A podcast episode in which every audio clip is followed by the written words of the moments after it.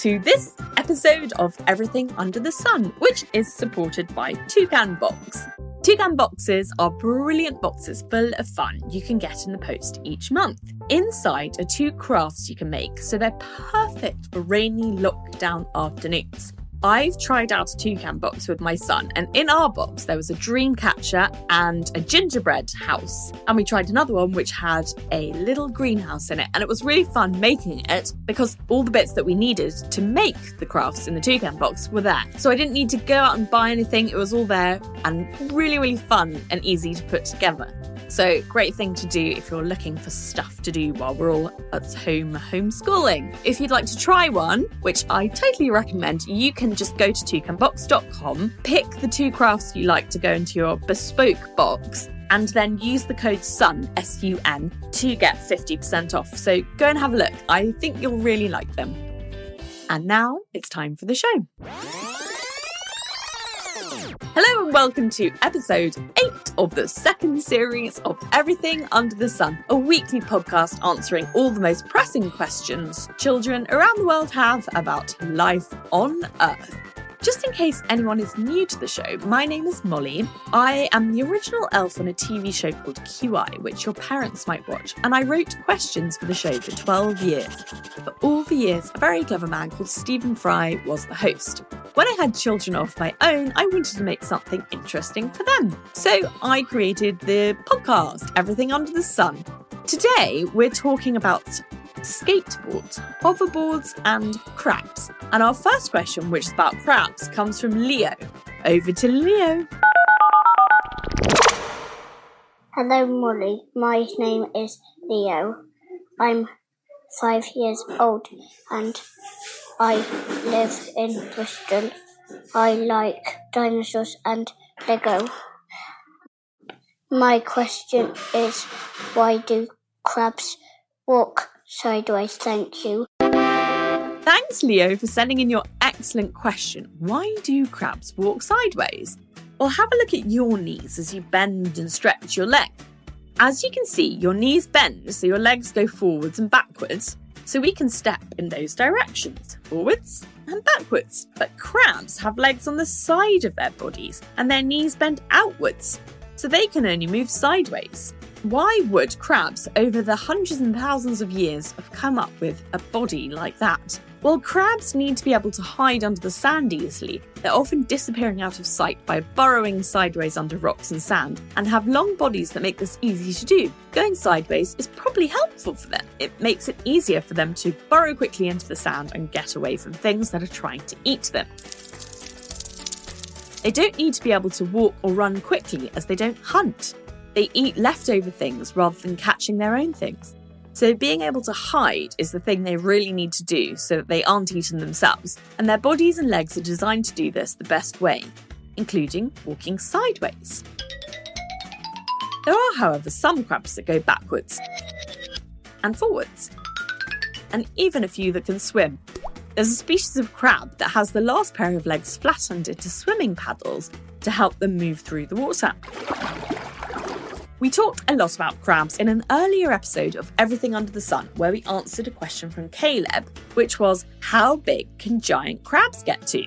We talked about the coconut crab, which is the largest crab on the earth, and the Japanese spider crab, which is the largest in the sea.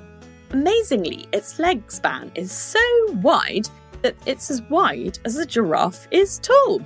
Incredible! So scroll back and listen to that episode if you want to find out more about crabs.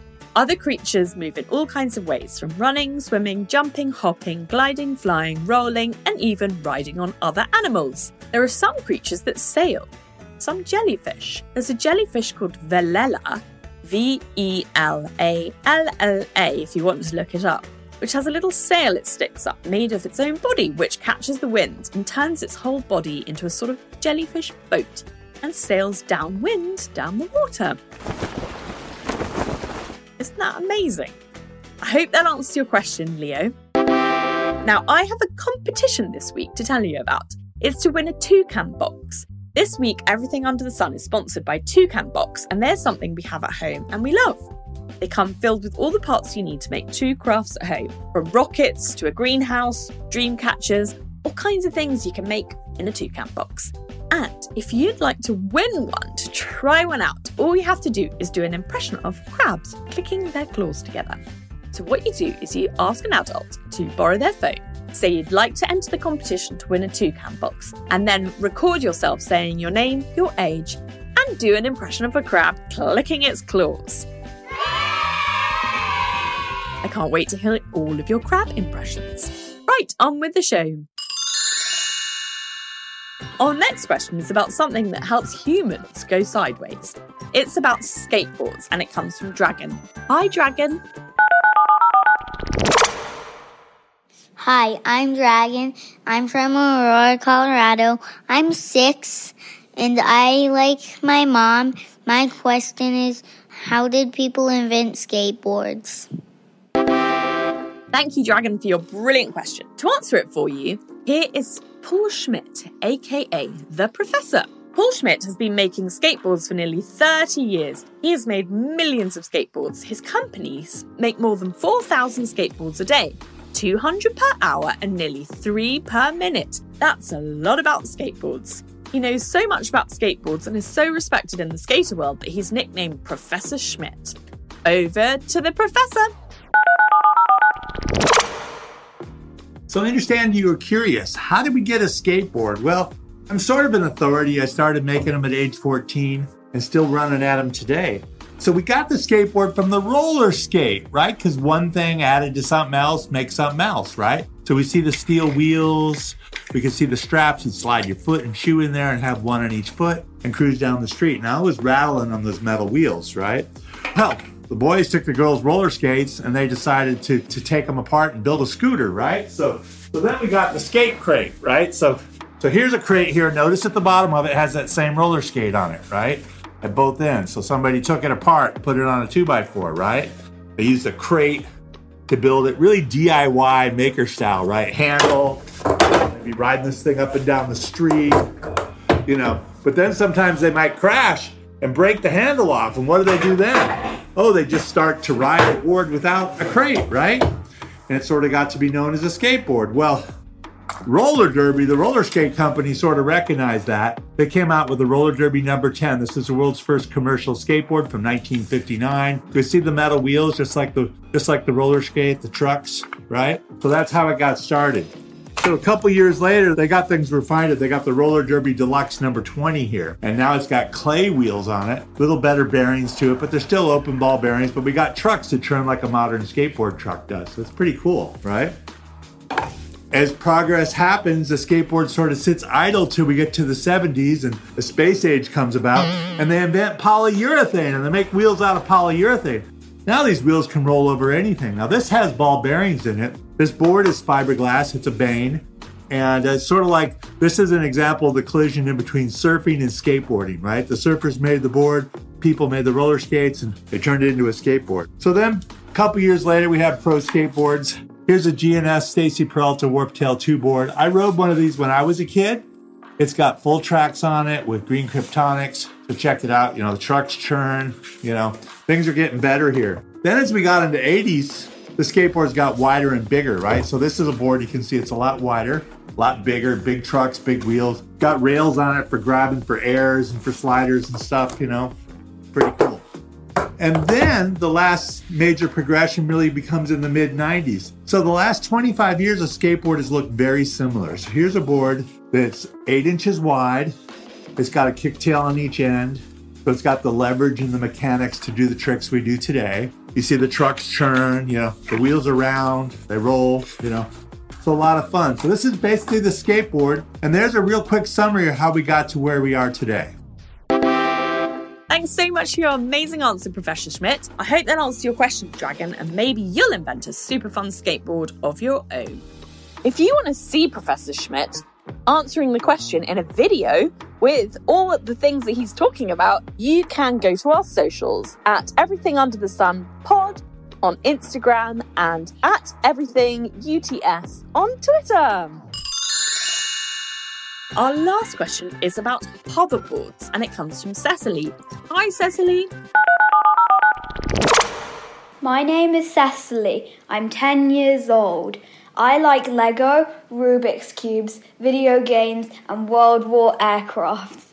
My question is how comes we can invent aeroplanes but we can't invent hoverboards? Thanks. Bye. Hi, Cecily. Thanks for your excellent question. To answer it for you, I have Doug Millard, who works at the Science Museum in London looking after aeroplanes and all kinds of other fun inventions. Over to Doug. Hello, my name is Doug Millard. I work at the Science Museum. I have a pretty weird job title. It's called Deputy Keeper, Technologies and Engineering. But what that means is that one of the collections I look after involves aeroplanes. Includes lots of aircraft and things like that. Now, hoverboards, they fly through the air, at least they're meant to, and you ask why they haven't been invented yet. Well, in some respects, they have. In the summer of 2019, there was a French inventor who actually flew a hoverboard of sorts across the English Channel. So you could say that they already exist. The problem is, though, that they're very expensive. I don't know how much his would have cost to make, but I'm sure it was a lot of money. So at the moment, hoverboards are possible, but they are just far too expensive to make for most people. So maybe in the future they'll become cheaper, and then we can all have one and whiz around town on our own private hoverboard. Thanks, Doug, for answering Cecily's question about hoverboards. The French inventor who Doug mentioned, who flew across the channel, was called Frankie Zapata, and he flew on a jet powered hoverboard he called his flyboard. He set off from northern France at 6:17 in the morning and flew 22 miles across the channel to St Margaret's Bay near Dover in England. He was followed by 3 helicopters for safety and his ride took him 22 minutes. He flew on his hoverboard about 20 meters above the water. His hoverboard was powered by a backpack full of fuel, and he had to stop halfway along the journey to refuel. He said the hardest part about the trip was the wind. His boots are obviously attached to the hoverboard, so his whole body had to fly into the wind and resist it so he didn't push him over. He had to shift his body position around to change direction, and he used lots of core strength to keep upright and moving into the wind. He said it hurt his legs quite a lot, but he tried not to think about the pain and focused on his flight, which he completed successfully. Zapata is working on ideas for a flying car and wants to use his hoverboard to fly way higher, maybe with a parachute and even an oxygen tank. Hoverboards get their name from a book which was turned into a really popular film called Back to the Future. The main character in Back to the Future, the film, Marty McFly, blew his hoverboard sideways like a skateboard. Zapata, however, flew his forwards in the air across the channel. I hope that answers your question, Cecily, and thanks for sending it in. Right, that's it for this week. Wishing you all a very lovely week. A huge thank you to the wonderful Professor Schmitt for talking to us about the invention of skateboards, and Doug Millard from the Science Museum for telling us about hoverboards. And a big thank you to Dragon, Cecily, and Leo for this week's questions. A big thank you to Ash Gardner at House of Strange for the theme song and Audio Networks for all the lovely incidental music we used this week. If you have a question you would like answered on the show, all you have to do is ask an adult to record you asking it. Ask them to use a smartphone, open the voice recording app, and record you asking your question. Say your name, your age, a bit about yourself, and ask me your question. And send it in to me at molly at everythingunderthesun.co.uk so I can hear your questions and hopefully answer them soon. Also, remember to enter the competition to win a toucan box. You just need to do an impression of a crab clicking its claws and send it in to me at molly at everythingunderthesun.co.uk. If you like the show, please rate it, please review it, and please send it to all your friends. We've got Instagram at Everything Under the Sun Pod and Twitter at Everything UTS, so check those out. I hope you all have a lovely, lovely week. Thank you for listening and goodbye.